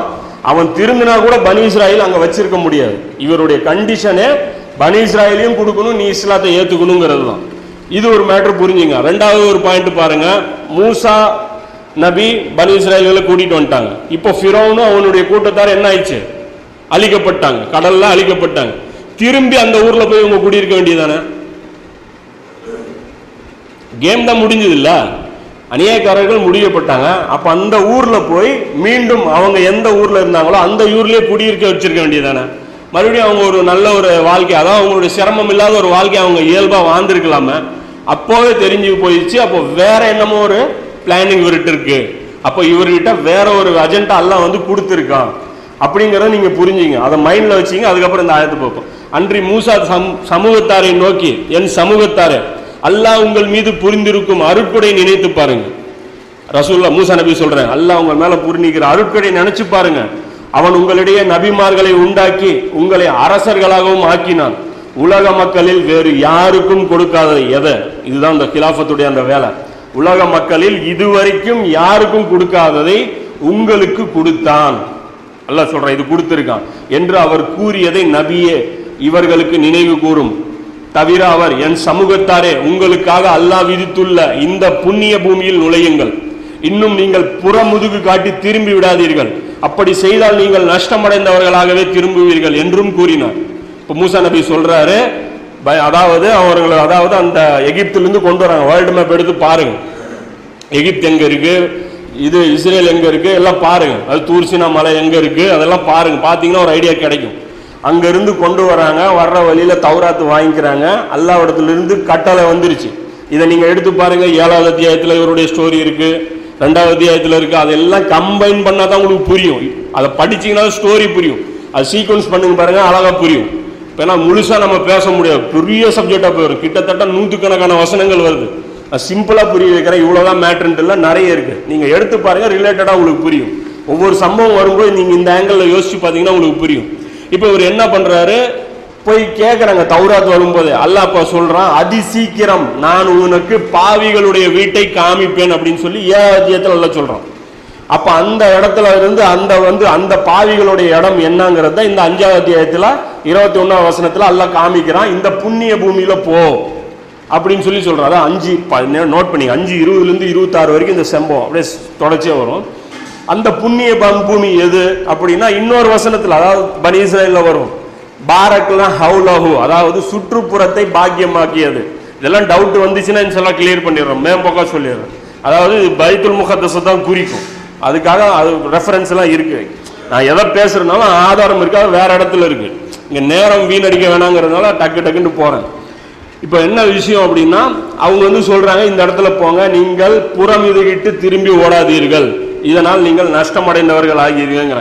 அதுக்கு அவங்க என்ன சொல்றாங்க, ரெஸ்பான்ஸ் என்ன, மெய்யாகவே மூசாவே அந்த இடத்தில் மிகவும் பலசாலியான கூட்டத்தார் இருக்காங்க, அவங்க பயங்கரமா சக்தியா இருக்கிறாங்க, எனவே அவர்கள் அதை விட்டு வெளியேறாத வரையில் நாங்கள் அதில் நுழையவே மாட்டோம். ஃபிரௌன் இருந்தா வெளியேறிட்டான், அதே மாதிரி இந்த ஊரும் எங்களுக்கு காலி பண்ணி கொடுங்க, காலி பண்ணி கொடுங்க, நாங்க குடியேறோம், நிச்சயமாக நாங்கள் பிரவேசிப்போம் அப்படின்னு சொல்லி சொல்றாங்க. அடுத்தது அவங்க சொல்றாங்க, மூசா நபி அல்லாஹ்வை பயந்து கொண்டு இருந்தோரிடையே இருந்த இரண்டு மனிதர்கள் மீது அல்லாஹ் தன் அருட்கொடையை பொழிந்தான், அவர்கள் மற்றவர்களை நோக்கி, அவர்களை எதிர்த்து வாயில் வரையாவது நுழையுங்கள், அதுவரை நீங்கள் நுழைந்து விட்டால் நிச்சயமாக நீங்களே வெற்றியாவீர்கள் வெற்றியாளர் ஆவீர்கள், நீங்கள் மூமினாக இருந்தால் அல்லாஹ்வின் மீதே நம்பிக்கை கொள்ளுங்கள் என்று கூறினார். இப்போ மூசா நபி சொல்றாங்க, இங்க ரெண்டே ரெண்டு பேரு தான் அவங்களை ஏத்துக்கிறாங்க, இவங்க ரெண்டு பேர் அவங்க என்ன பண்ணிக்கிறாங்க, நாங்க வர்றோங்கிறாங்க, ஆனா அந்த மக்கள் என்ன பண்ணிடுறாங்க, வரமாட்டேங்கிறாங்க. அதற்கு அவர்கள், மூசாவே அவர்கள் அதற்குள் இருக்கும் வரை நாங்கள் ஒருபோதும் அதில் நுழையவே மாட்டோம், நீரும் உம்முடைய இறைவனுமே சென்று போர் செய்யுங்கள், நிச்சயமாக நாங்கள் இங்கேயே உட்கார்ந்து கொண்டிருக்கிறோம் என்று கூறினார்கள். அப்போ மூசா நபி சொல்றாங்க, என் இறைவனே, என்னையும் என் சகோதரனையும் தவிர வேறு எவரையும் நான் கட்டுப்படுத்த முடியாது, எனவே எங்களுக்கும் குற்றம் புரிந்த இந்த சமூகத்திற்கும் மத்தியில் நீ தீர்ப்பளிப்பாயாக. யாரெல்லாம் இவங்க கேட்க மாட்டேங்கிறாங்க, இவ்வளோ அருள் புரிஞ்சு ஃபிரௌன் இருந்து காப்பாற்றி கொண்டு வந்தார், இவ்வளோ சொன்னதுக்கப்புறம் இவங்க கேட்க மாட்டேங்கிறாங்க. இப்போ அல்லாஹ் வந்து என்ன சொல்கிறான், அதற்கு அல்லாஹ், அவ்வாறாயின் அது நாற்பது ஆண்டுகள் வரை அவர்களுக்கு நிச்சயமாக தடுக்கப்பட்டு விட்டது. ஒரு அட்டம்ப்டில் பண்ண மாட்டேன்ட்டாங்களா, நாற்பது வருஷத்துக்கு மறுபடியும் செகண்ட் சான்ஸ் கிடையாது. அதாவது அல்லாஹ்கிட்ட திட்டினதுக்கப்புறம் சரி நாளைக்கு போகிறாங்கிற ஆப்ஷன் கிடையாது கிடையாது நாற்பது வருஷம் எல்லாம் பனிஷ்மெண்ட்டாக கொடுத்துட்றான். கொடுத்துட்டு அவர்கள் பூமியில் தட்டழிந்து கெட்டு அலைவார்கள், ஆகவே நீர் இத்தீய கூட்டத்தாரை பற்றி கவலை கொள்ள வேண்டாம் என்று கூறினார். இப்ப மூசா நபி என்ன பண்ணிடுறாங்க, இந்த இடத்துல அல்லாஹ் மரணிக்க செஞ்சிடறான். இதை புரிஞ்சுக்கணும், மூசா நபி இந்த ஸ்டேஜோட அப்படியே விட்டுட்டு போயிடுறாங்க. அதுதான் அல்லாஹ் சொல்றான், இவங்களை பத்தி நீ கவலைப்பட, அதாவது பனிஷ்மெண்ட் மக்களுக்கு தான், மூசா நபி கிடையாது. அப்ப நாற்பது வருஷம் இவர் ரோட்ல தெரு தெருவா இவர் அலை. அப்ப மூசா நபி வந்து இந்த இடத்தோட அப்படியே அவங்கள விட்டுட்டு நொந்து போய் போயிடுறாங்க. அதாவது ஜிஹாதுக்கு கூப்பிடுறாங்க, மக்கள் தயாரில்லை, விட்டுடுறாங்க. அதுக்கப்புறம் நடந்த சம்பவம் பஹ்ராவில் நீங்கள் பார்த்தீங்கன்னா அது வரும், அது எல்லா சம்பவம் நம்ம பேச வேண்டாம். இப்போ இது வந்து இருக்கு. இப்போ அல்லாஹ் என்ன சொல்கிறான், இதே ஆப்ஷன். அப்போ அவங்களுக்கு பின்னாடி என்னென்னமோ வாழ்க்கையில் நடக்குது, அதெல்லாம் முடிச்சதுக்கப்புறம் அல்லாஹ் இப்போ கூப்பிட்றான், ரசூல்லாவை பார்த்ததுக்கப்புறம், ரசூல்லா வந்ததுக்கப்புறம் மறுபடியும் அந்த ஆப்ஷன் அல்லாஹ் கொடுக்குறான். இஸ்ராயலின் சந்ததியினர், ரெண்டாவது அத்தியாயத்தில் நாற்பதாவது வசனம் அல்லாஹ் சொல்கிறான், இஸ்ராயலின் சந்ததியினரே, நான் உங்களுக்கு அளித்த என்னுடைய அருட்கொடையை நினைவு கூறுங்கள், நான் அளித்த உங்களுடைய அருட்கொடையை நினைவு கூறுங்கள், நீங்கள் என் வாக்குறுதியை நிறைவேற்றுங்கள், என்கிட்ட பண்ண வாக்குறுதியை நிறைவேற்றுங்கள். என்ன வாக்குறுதி இது? என்ன வாக்குறுதிங்கிறத இன்ஷால்லா சொல்கிறேன். அது நோட் பண்ணிங்க. ஒரு வாக்குறுதி இருக்குது, அதை நிறைவேற்ற சொல்லி அதை கண்டிஷன் மேஸ் பண்ணுறோம். இது ம அதாவது அது அங்கே மேலே வாங்கின அந்த வாக்குறுதி கிடையாது. நாம் நம்ம தப்பாக என்ன நினச்சிட்டு இருந்தோம் அந்த வாக்குறுதி நினச்சிட்டு வந்தோம். எல்லாரையும் ஆதமுடைய முதுகிலிருந்து எழுப்பி அப்போ எடுத்தான்ல அந்த வாக்குறுதியை பற்றி இங்கே எல்லாம் பேசலாம். இது வேறொரு வாக்குறுதியை பற்றி எல்லாம் பேசுகிறான். வாக்குறுதியை நிறைவேற்றுங்கள், நான் உங்கள் வாக்குறுதியை நிறைவேற்றினேன். அப்போ எல்லாம் ஒரு வாக்குறுதி கொடுக்குறான் இவங்களுக்கு. நீ இதை செய், நான் அதை செய்கிறேன். அதாவது ஒரு கண்டிஷன், பரஸ்பரம் ஒரு ஒப்பந்தம் போடப்படுது.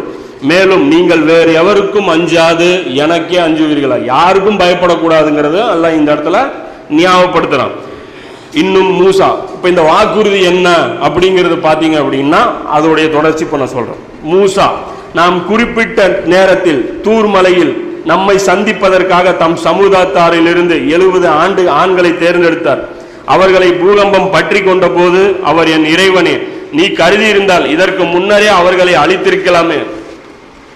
எங்களில் உள்ள அறிவிலிகள் செய்த குற்றத்திற்காக எங்கள் யாவரையும் நீ அழித்து விடுவாயா? இது உன்னுடைய சோதனையே அன்றி வேறில்லை. இதை கொண்டு நீ நாடியவர்களை வழி தவற விடுகிறாய். இன்னும் நீ நாடியவர்களை நேர்வழியில் நடத்துகிறாய். நீதான் எங்களுடைய பாதுகாவலன், ஆகவே எங்களுக்கு மன்னிப்பு அளிப்பாயாக என்றும் பிரார்த்தித்தார்.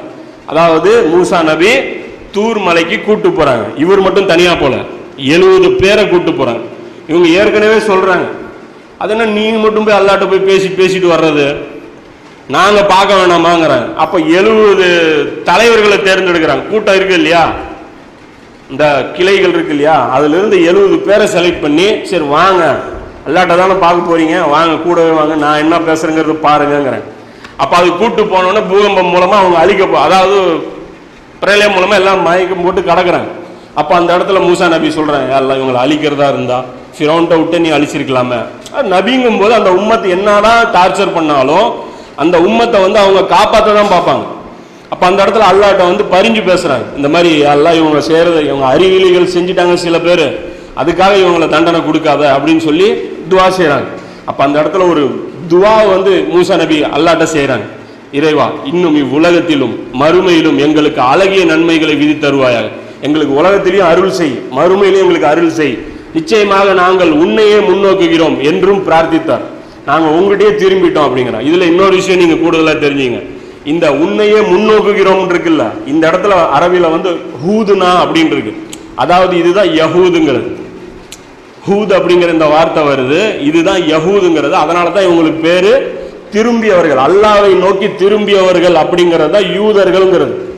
புரியுதுங்களா? அல்லாவை நோக்கி திரும்பியவர்கள், தௌபா செஞ்சு அல்லாஹ்வை நோக்கி டைவர்ட் ஆனவங்கிறது தான் இந்த வசனத்திலிருந்து கிடைக்குது.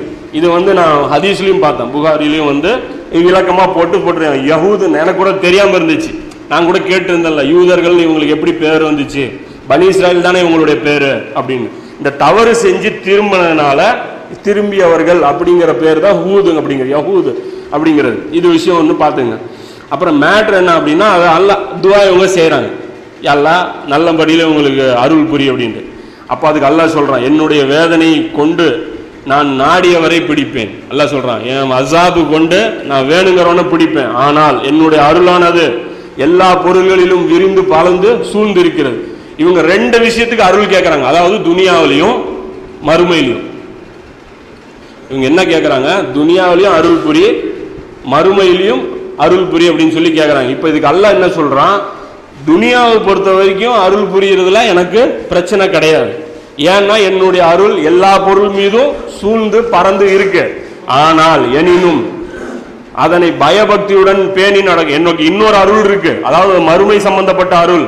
அதை நான் முறையாக பயபக்தியுடன் நடப்போருக்கும், ஜக்காத் கொடுத்து வருபவருக்கும், என்னுடைய வசனங்களை நம்புபவர்களுக்கும் நான் விதித்து அருள் செய்வேன் அப்படின்னு சொல்றோம். இது நம்புறவங்களுக்கு மட்டும்தான் அந்த அருள் கிடைக்கும். அதனால தான் அல்லாவுடைய ரெண்டு அருள் இருக்கு, ரஹ்மான் ஒன்று, ரஹீம் ஒன்று. அர் பிஸ்மில்லா அர் ரஹ்மான் அர் ரஹீம். அதில் ரஹீமுங்கிறது என்ன சொல்கிறாங்க விளக்குங்க அப்படின்னா, இது துனியாவுடைய அருள், அல்லாஹ் நிராகரிக்கிறவனுக்கும் ரஹீமா இருக்கான். ஆனால் ரஹ்மானு மூமின்களுக்கு மட்டும்தான். ரஹ்மானா இருக்கிறது பார்த்தீங்கன்னா அவன் மறுமை நாளில் மட்டும்தான் அந்த ரஹ்மானா இருப்பான். இங்கே உலகத்தில் பொறுத்த வரைக்கும் அவன் ரஹீம். இது லிமிட்டட் அருள். ரஹ்மானுங்கிறது அளவற்ற அருளாகும்.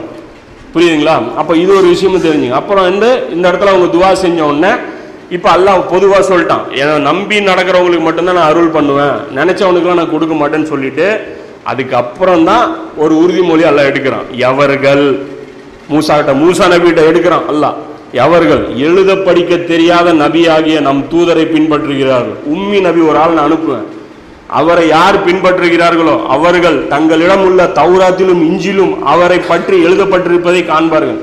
தௌராத்திலும் இஞ்சிலும் அவங்களை பற்றி நான் எழுதப்பட்டிருப்பதை அவங்க பார்ப்பாங்க. அவர்கள் நன்மையான காரியங்கள் செய்யுமாறு அவர் ஏவுவார், அவர் நல்ல காரியங்களை உங்களை ஏவுவார், பாவமான காரியங்களில் இருந்து விலக்குவார், பாவம் செய்வதிலிருந்து உங்களை விலக்குவார், தூய்மையான ஆகாரங்களை அவர்களுக்கு ஆக்குவார், கெட்டவற்றை அவர்களுக்கு தடுத்து விடுவார், அவர்களுடைய பலுவான சுமைகளையும் அவர்கள் மீது இருந்த விலங்குகளையும் கடினமான கட்டளைகளையும் இறக்கி விடுவார். இதெல்லாம் அவங்க செய்வார். அதுக்கப்புறம் தான் மெயின் மேட்ரு உறுதிமொழி எடுக்கிறான். எனவே அவர்கள் அவரை மெய்யாகவே நம்பி, யார் அவரை ஈமான் கொண்டு அவரை கண்ணியப்படுத்தி அவரை கண்ணியப்படுத்தி அவருக்கு உதவி செய்து, உதவினா என்ன, நபி ஸல்லல்லாஹு அலைஹி வஸல்லம் சோத்துக்கெல்லாம் வருவாங்க, நீங்கள்லாம் சாப்பாடு போட்டு நல்லபடியாக கவனிச்சிங்க, பெரிய செல்வந்தர் நபி ஸல்லல்லாஹு அலைஹி வஸல்லம். உதவி எந்த விஷயத்தில் உதவி, அதுதான் கவனிக்க வேண்டிய விஷயம், அதுதான் ரசூலுடைய வேலை. அப்போ உதவியும் செய்து அவருடன் அருளப்பட்டிருக்கும் ஒளியான இந்த வேதத்தையும் பின்பற்றுகிறார்களோ அவர்கள் தான் வெற்றியாளர்கள். இப்போ இந்த வாக்குறுதியை நீ நிறைவேற்று, நான் மூசாவுக்கு கொடுத்தல வாக்குறுதி, உன் ஆளுகளை நான் அருள் செய்வேன்ட்டு, அந்த வாக்குறுதி நான் நிறைவேற்றுறேங்க. இப்போ இந்த வாக்குறுதி தான் ரெண்டாவது அத்தியாயம் நாற்பதாவது வசனத்தில் அல்லாஹ் ஞாபகப்படுத்துகிறான். இந்த வாக்குறுதி நீங்கள் வாங்க, முதல்ல மதீனாவுக்கு வந்திருக்கக்கூடிய நபி ஸல்லல்லாஹு அலைஹி வஸல்லம் அவங்களுக்கு நீங்கள் ஏற்றுக்குங்க, அதுக்கப்புறம் என்கிட்ட நீங்கள் துவா செய்கிறத பற்றி நினச்சி பார்க்கலாம் அப்படின்னு சொல்லி அல்லாஹ் சொல்கிறான். இப்போ இதே விஷயம் பைபிளில் அப்படியே பார்க்கலாம். அதாவது பழைய ஏற்பாட்டில் உபாகமம் பதினெட்டாவது அதிகாரத்தில் பதினஞ்சிலிருந்து பத்தொம்போது வரைக்கும் வசனம், ஆ அதுதான் ரெண்டாவது அத்தியாயம் நாற்பதாவது வசனம். அல்ல என்ன சொல்றான், யா பனி இஸ்ராயீல் நான் உங்கள்கிட்ட எடுத்த உடன்படிக்கை நீங்க நினைச்சு பாருங்கன்னு சொல்லி அல்ல சொல்றான். ஆ ஆமா ஆமா விளங்கிருச்சு, அவங்க விளங்குனதுக்கு சான்று இருக்கு, விளங்குனதுக்கு அவங்களுடைய ஸ்டேட்மெண்ட் இருக்கு, அவங்க ஒன்றும் தெரியாதவங்களாம் இல்லை, பின்னாடி ஹதீஸ் இருக்கு, அதை பார்த்தீங்கன்னா புரிஞ்சுக்குவேன். அப்ப என்ன பண்றாங்க இந்த இடத்துல, உன் தேவனாகிய கர்த்தர் என்னை போல ஒரு தீர்க்கதரிசியை உனக்காக உன் நடுவே உன் சகோதரர்களிலிருந்து எலும்ப பண்ணுவார், அவருக்கு செவி கொடுப்பீர்களாக. யார் பேசுறா, மூசா நபி சமூக. அதாவது ஜிஹாது செய்ய சொன்னாங்க, நிராகரிச்சிட்டாங்க. இப்போ நாற்பது வருஷத்துக்கு என்ன பண்ண முடியாது, மறுபடியும் செகண்ட் ஆப்ஷன் கிடையாது, செகண்ட் அட்டெம்ப்ட் கிடையாது. எல்லாம் கோச்சிக்கிட்டான், நான் பண்ண மாட்டேன் அப்படின்ட்டான். அல்லாவுடைய அல்லாவுடைய பேருங்க அந்த அல்லம் சூறல வருது, கோபத்துக்குள்ளானவர் அப்படின்ட்டு. எந்த கோபம், தொழுவ மாட்டேன்னாங்களா, தொழுதாங்க, நோன்பு வச்சாங்க, எல்லாம் பண்ணாங்க, ஆனால் எதை புறாக்கணிச்சிட்டாங்க, ஜிஹாதை வந்து புறக்கணிச்சிட்டாங்க. இந்த இடத்துல அல்லாஹ் கோபம் வந்துருச்சு. அப்போ அந்த அல்லாஹ் என்ன பண்ணிட்டான், உன் கோபத்திற்கு ஆளானவர் அப்படின்னு நபி ஸல்லல்லாஹு அலைஹி வஸல்லம் கேட்கும்போது கோபத்துக்குள்ளானவங்க யார் அப்படின்னு கேட்டால் யூதர்கள்னு சொல்லி ரசூலுல்லாஹ் சொல்கிறாங்க.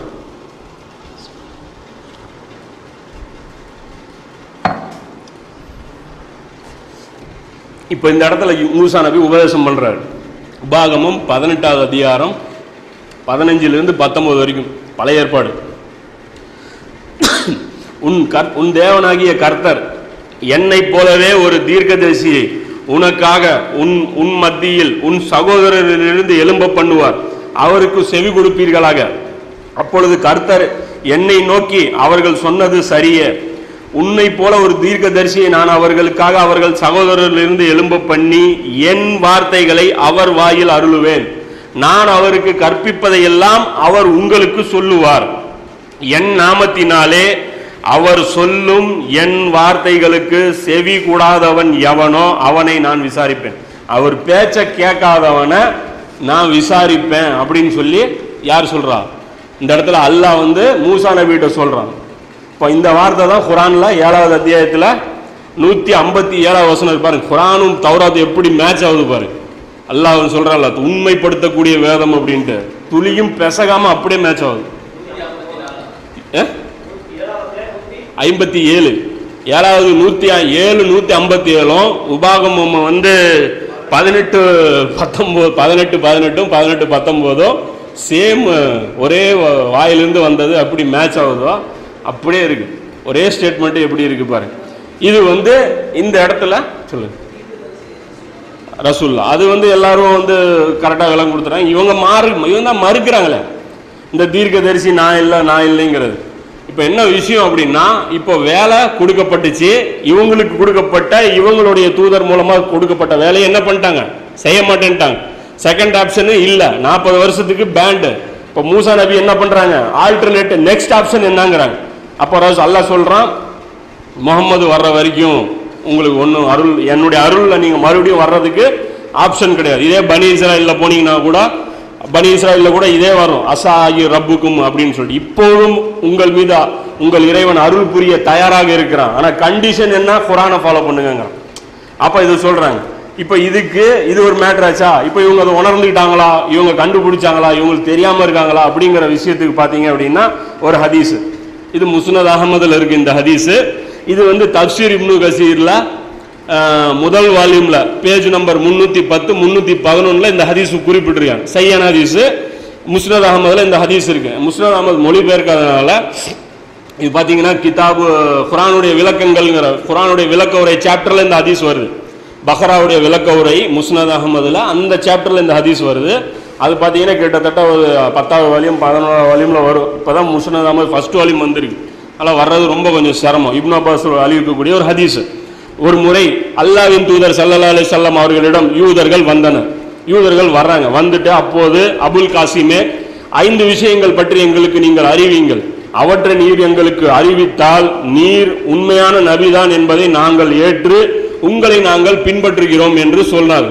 மதீனா வந்தோடனே இவங்க சொல்கிறாங்க, மதீனா வர்ற வரைக்கும் இவங்க ஆள் அனுப்பி, அதாவது மக்காவாசிகள் வந்து இவங்ககிட்ட கேட்பாங்க, இவர் இப்படி நம்ம ஊரில் ஒருத்தர் நபின்னு கிளம்பியிருக்காரு, இவரை பற்றி என்ன பண்ணணும்னா, அப்போ இவங்க சொல்லுவாங்க துல்கர்ணனை யாரு கேளு, குகைவாசிகளை பற்றி கேளு, இவரை பற்றி கேளு, அவரை பற்றி கேளுன்னு சொல்லி தூண்டி விடுவாங்க. இப்போ இவங்களுடைய முறை வரும்போது இவங்களும் செக் பண்ணுறாங்க, நீங்கள் நேரில் வந்தாலும் நாலு விஷயம் கேட்பாங்களா, அதை கேட்குறோம், நீ அந்த அஞ்சு கேள்விக்கு பதில் சொல்லுங்கள், நீங்கள் சொல்லிட்டீங்க அப்படின்னா நான் நம்புவோம் நீங்கள் அல்லாஹ்வுடைய தூதருன்ட்டு அப்படிங்கிறாங்க. அப்போ ரசூல்லா என்ன பண்ணுறாங்க, யாக்கூப் அலைஹிஸ்ஸலாம் அவர்கள் தம்முடைய புதல்வர்களிடம் என்ன உறுதிமொழி வாங்கினார்களோ அதே உறுதிமொழியை நபி ஸல்லல்லாஹு அலைஹி வஸல்லம் அவர்களும் அந்த யூதர்களிடமிருந்து பெற்றார்கள். யாக்கூப் நபி வந்து ஒரு ஒரு வார்த்தையை சொல்லி தன்னுடைய குழந்தைகள்கிட்ட சத்தியம் வாங்குறாங்க. என்ன அப்படின்னா, நாம் பேசிக்கொண்டதற்கு அல்லாஹ்வே பொறுப்பாளன். இது நம்ம நீ வாய் விட்டீங்க, அஞ்சு விஷயத்துக்கு பதில் சொன்னால் ஏற்றுக்குவேன்ட்டு நம்ம மத்தியில் பேச்சு நடந்துருச்சு, இது அல்லாஹ்வை நான் சாட்சி ஆக்குறேன், அல்லாஹ்வே பொறுப்பாளன்னு சொல்லி ரசூல்லா சாட்சி ஆக்குறாங்க. சாட்சி ஆக்கிட்டு சொல்கிறாங்க, உடனே யூதர்கள் ஒரு நபிக்கு அடையாளம் என்ன என்பதை தெரிவிக்கிறார், நபின்னா அவரோட அடையாளத்தை சொல்லு அப்படின்னு சொல்லி ரசூல்லாட்ட கேட்குறாங்க. அவருடைய அதை ரசூல்லா சொல்கிறாங்க, அவருடைய கண் உறங்கினாலும் உள்ளம் உறங்காது என்று நபி ஸல்லல்லாஹு அலைஹி வஸல்லம் பதில் அளித்தார். இது ஃபர்ஸ்ட் கேள்வி. ரெண்டாவது கேள்வி, ஒரு பெண் ஆண் குழந்தையை பெறுவதும் பெண் குழந்தையை பெறுவதும் எப்படி என்று எங்களுக்கு தெரிவிப்பீராக என்றார்கள். அதற்கு நபி ஸல்லல்லாஹு அலைஹி வஸல்லம் அவர்கள், ஆண் பெண் இருவரின் நீரும் சந்திக்கும், ஆணின் நீர் பெண்ணின் நீரை மிகைத்தால் ஆண் குழந்தை பிறக்கும், பெண்ணின் நீர் ஆணின் நீரை மிகைத்து விட்டால் பெண் குழந்தை பிறக்கும் என்று நபி ஸல்லல்லாஹு அலைஹி வஸல்லம் அவர்கள் பதிலளித்தார்கள். இரண்டாவது கேள்வி. மூணாவது கேள்வி, யாக்கூப் தமக்கு தாமே எதை தடை செய்து கொண்டார் என்பதை தெரிவிப்பீராக. அதுக்கு யாக்கூப் கீழ்வாத நோயால் அவதிப்பட்டார்கள், அதாவது வாத நோயினால் அவங்க அவதிப்பட்டாங்க, பேரலைஸ் அட்டாக்கா கீழ்வாத நோயினால். ஆகவே நோய் குணமானால் தனக்கு விருப்பமான உணவையும் பானத்தையும் கைவிடுவதாக அவர்கள் சபதம் போட்டார்கள். ஒட்டகத்தின் பாலே அவருக்கு ஏற்ற உணவாக இருந்தது, எனவே அதன் இறைச்சியையும் பாலையும் தமக்கு தடை செய்து கொண்டார்கள் என்று நபி ஸல்லல்லாஹு அலைஹி வஸல்லம் அவர்கள் பதிலளித்தார்கள். அப்போது நீங்கள் சொன்னது உண்மைதான் என்று அவர்கள் கூறினார். சொல்லிட்டு வராங்க, கரெக்டாக தான் சொல்கிறீங்க, உண்மைப்படுத்துகிறாங்க நபி ஸல்லல்லாஹு அலைஹி வஸல்லம், நீங்கள் சொன்னது கரெக்டு தான், அதனால் வச்சு பார்க்கும்போது நீங்கள் இறை தூதர் தான்ங்கிறாங்க. அடுத்து அவர்கள் இடி என்றால் என்ன என்பதை தெரிவிக்கிறாங்க, இடி ஏன் இடிக்குது அது சொல்லுங்கிறாங்க. அப்போ அல்லாஹ் சொல்கிறான், ரசூல்லா சொல்கிறாங்க, வல்லமையும் மாண்புமிக்க அல்லாஹ்வின் வானவர்களில் ஒருவர் மேகத்தின் மீது அதிகாரம் வழங்கப்பெற்றுள்ளார், அவருடைய கைகளில் நெருப்பு கைக்குட்டை ஒன்று இருக்கும், அதன் மூலம் மேகத்தை விரட்டுவார், மேகத்தை அடித்து விரட்டுவார், அல்லாஹ் உத்தரவிட்ட இடங்களுக்கெல்லாம் அதை கொண்டு செல்லுவார் என்று நபி ஸல்லல்லாஹு அலைஹி வஸல்லம் அவர்கள் பதிலளித்தார்கள். இதை சொன்ன உடனே மீண்டும் அவர்கள் நாம் கேட்கிற அந்த சத்தம் என்ன அப்படிங்கிறாங்க. அப்போ ரசூல்லா சொல்கிறாங்க, அது அந்த மேகத்தின் சப்தமாகும் என்று நபி ஸல்லல்லாஹு அலைஹி வஸல்லம் அவர்கள் பதிலளித்தார்கள். அப்போது நீங்கள் சொன்னது உண்மைதான் என்று யூதர்கள் கூறினார்கள்.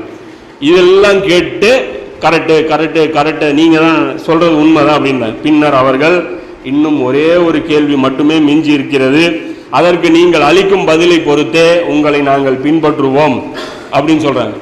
கேட்குற கேள்வி முடிஞ்சு போச்சு. எக்ஸ்ட்ரா ஒரு கேள்வி இப்போ கேட்குறாங்க. ஒவ்வொரு நபிக்கும் வானவர் ஒருவர் உதவியாளராக இருப்பார். அப்படி அவர் அந்த நபியிடம் செய்தியையும் கொண்டு வருவார். அந்த வகையில் உம்முடைய தோழர் யார் என்று எமக்கு தெரிவிப்பீராக அப்படின்னு சொல்லி கேட்குறாங்க. அதுக்கு நபி ஸல்லல்லாஹு அலைஹி வஸல்லம் சொல்கிறாங்க, என்னுடைய தோழர் ஜிப்ரீலுங்கிறாங்க. உடனே சொல்கிறாங்க, ஜிப்ரீலா அவர் போரையும் சண்டையையும் கொண்டு வருபவராயிற்று. அவங்க போர் செய்ய சொல்லி அவங்க உத்தரவுப்படுவாங்க. நல்லா நோட் பண்ணி பாருங்க. மூசா நபிக்கு பார்த்தீங்கன்னா ஜிப்ரீல் அலைஹி ஸலாம் உதவி செஞ்சதா பார்க்கலாம். அதே மாதிரி நபி ஈசா நபிக்கு பாருங்க, ரூஹுல் குதுஸ் மூலம் உறுதிப்படுத்தினோம்னு வரும். ஈசா ஈசா நபிக்கும் யாரு உதவியாளர்? ஜிப்ரீல் அலைஹி ஸலாம். ரசூல்லாவுக்கும் உதவியாளர் யாரு? ஜிப்ரீல் அலைஹி ஸலாம். அவங்க எதை வெறுத்தாங்க பாருங்க. அல்லாவுடைய லானத்து அவங்களுக்கு இன்னைக்கு இருக்கு. அல்லாவால் வெறுக்கப்பட்ட யூத சமுதாயம். இன்னைக்கு நல்லா தெரிஞ்சுங்க, நம்மகிட்ட இருக்கிற சிறுக்கு அவங்ககிட்ட இல்லைங்கிறாங்க பர்சன்டேஜில். இன்னைக்கு தர்கா வழிபாடு அவங்க தௌஹீதில் ரொம்ப ஸ்ட்ராங்காக இருக்கிறதா சொல்கிறாங்க. அவங்க வந்து அல்லாஹ் ஓரிரை கொள்கையில் ரொம்ப வலுவாக இருக்கிறாங்க. அவங்க எதுக்கு பயப்படுறாங்க? சூரத்துல் நிசாரை எடுத்து பாருங்க, அப்புறம் சூரத்துல் முகம்மதில் எடுத்து பாருங்க. அவங்களுடைய கோழைத்தனத்தை பற்றி தான் அல்லாஹ் வந்து இது பண்ணுறான். வரமாட்டேங்கிறீங்க, தைரியம் வர, நீயும் அல்லாவும் போய் சண்டை போடு. இதுதான் அவங்களுடைய குஃபுரு. அவங்ககிட்ட அல்லாஹ்கிட்ட அவங்க வாங்கி கட்டிக்கிட்டது எதுக்காக? இதுக்காகத்தான். இன்னைக்கு அதே வேலையை நாம செஞ்சுக்கிட்டு, அதான் ரசூலா சொன்னாங்கல்ல, யூதர்கள் என்ன செஞ்சாங்களோ அது ஜானுக்கு ஜான் முளத்துக்கு முளை நீங்க பின்பற்றுவீங்கன்ட்டு, இது இதே வேலை தான் நாம செஞ்சுட்டு இருக்கிறோம். அதே பதில் தான் நம்ம கொடுத்துருக்கோம். அப்போ புரிஞ்சுக்கணும் நம்ம என்ன மாதிரியான நிலைமையில் இருக்கிறோங்க. அப்போ அந்த இடத்துல நபி ஸல்லல்லாஹு அலைஹி வஸல்லம் எது இதா இருக்கலாம். ஜிப்ரீல் இருக்கிறது எல்லாத்துலேயுமே இருக்கு. அது வேற மாதிரியும் இருக்கு, வேற ஒரு அறிவிப்பாளர் மாதிரி இருக்கு. ஆனால் இதுக்காகத்தான் ஜிப்ரீலை வெறுக்கிறாங்க, அதாவது போருக்காக வெறுக்கிறாங்க அப்படிங்கிற டீட்டெயில் இதில் தான் இருக்குது. அது பார்த்தி அப்படின்னா இப்போ அந்த இடத்துல சொல்கிறாங்க, அவர் வந்து போரையும் இதையும் தண்டனையும் கொண்டு வருபவராய் கொண்டு வருபவராயிற்றே, அவர் எங்களின் விரோதி ஆயிற்று. அவங்க தான் எனக்கு, அவர் தான் எங்களுக்கு ஆவாதப்பா அப்படின்னு சொல்லிட்டு இறையர்களையும் மழையையும் பயிர்களையும், அதாவது விவசாயம், இந்த வானத்திலேருந்து வர்ற தண்ணி. இன்றைக்கி நாம் எதன் பக்கம் கவனம் செலுத்திட்டு இருக்கோம்? டெக்னாலஜிக்கு அப்புறமும் உலக வாழ்க்கைக்கு அப்புறமும் டெவலப்மெண்ட்டு நோக்கியும் போயிட்டுருக்கோம். மீகாயிலையும் மட்டும், அதாவது இந்த மாதிரி கொண்டு வர்ற மீகாயிலை மட்டும் நீங்கள் சொல்லி இருந்தால் நிச்சயமாக நாங்கள் ஏற்றுக்கொண்டிருப்போம். மீகாயில மட்டும் என்னுடைய ஃப்ரெண்டு நீங்கள் சொல்லியிருந்தீங்க, நாங்கள் ஏற்றுக்கிட்டு இருப்போம் என்று கூறினார்கள். அப்போது தான் அல்லாஹ் தொண்ணூற்றி ஏழாவது அதாவது ரெண்டாவது அத்தியாயத்தில் தொண்ணூற்றி ஏழாவது வசனத்தை அல்லாஹ் அருளினான் அப்படின்னு சொல்லி இந்த வது முடியுது. அதாவது இவங்களுடைய ஆன்சர் என்ன இருந்துச்சு? மூசா நபிக்கும் நோ, ரசூல்லாவுக்கும் நோ. இப்போ அடுத்தது யாரு அப்படின்னா, அதாவது ஃபர்ஸ்ட் செஷனு நபி ஸல்லல்லாஹு அலைஹி வஸல்லம் கொடுக்கப்பட்ட சிறப்பு என்ன அப்படிங்கிறது, ஏதோ ஒரு சிறப்பு இருக்குங்கிறது பார்த்தோம். அப்போ அது வேலை, அதை ஒரு மிஷனுக்காகத்தான் அவருக்கு சிறப்புங்கிறது பார்த்தோம். அப்போ அந்த மிஷன் வந்து படிப்படியாக வந்ததுங்கிறது அந்த ஹதீஸ் மூலமாக பார்த்தோம். யூதர்கள் செய்யலை, கிறிஸ்தவர்கள் செய்யலை, நாம் செஞ்சுட்டோம் அப்படிங்கிறாங்க. அப்போ அந்த அடிப்படையில் யூதர்கள் நிராகரித்த அந்த ஸ்டோரியை தான் நம்ம இப்போ பார்த்தோம். இப்போ ரெண்டாவது, இப்போ மூணாவது செஷன் என்ன அப்படின்னா, கிறிஸ்தவர்கள்ட்ட இந்த கான்ட்ராக்ட் எப்போ கைக்கு மாறிச்சு.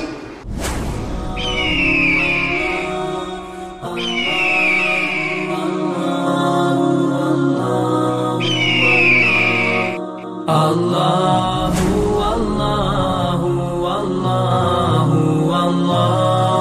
Allah, Allah, Allah.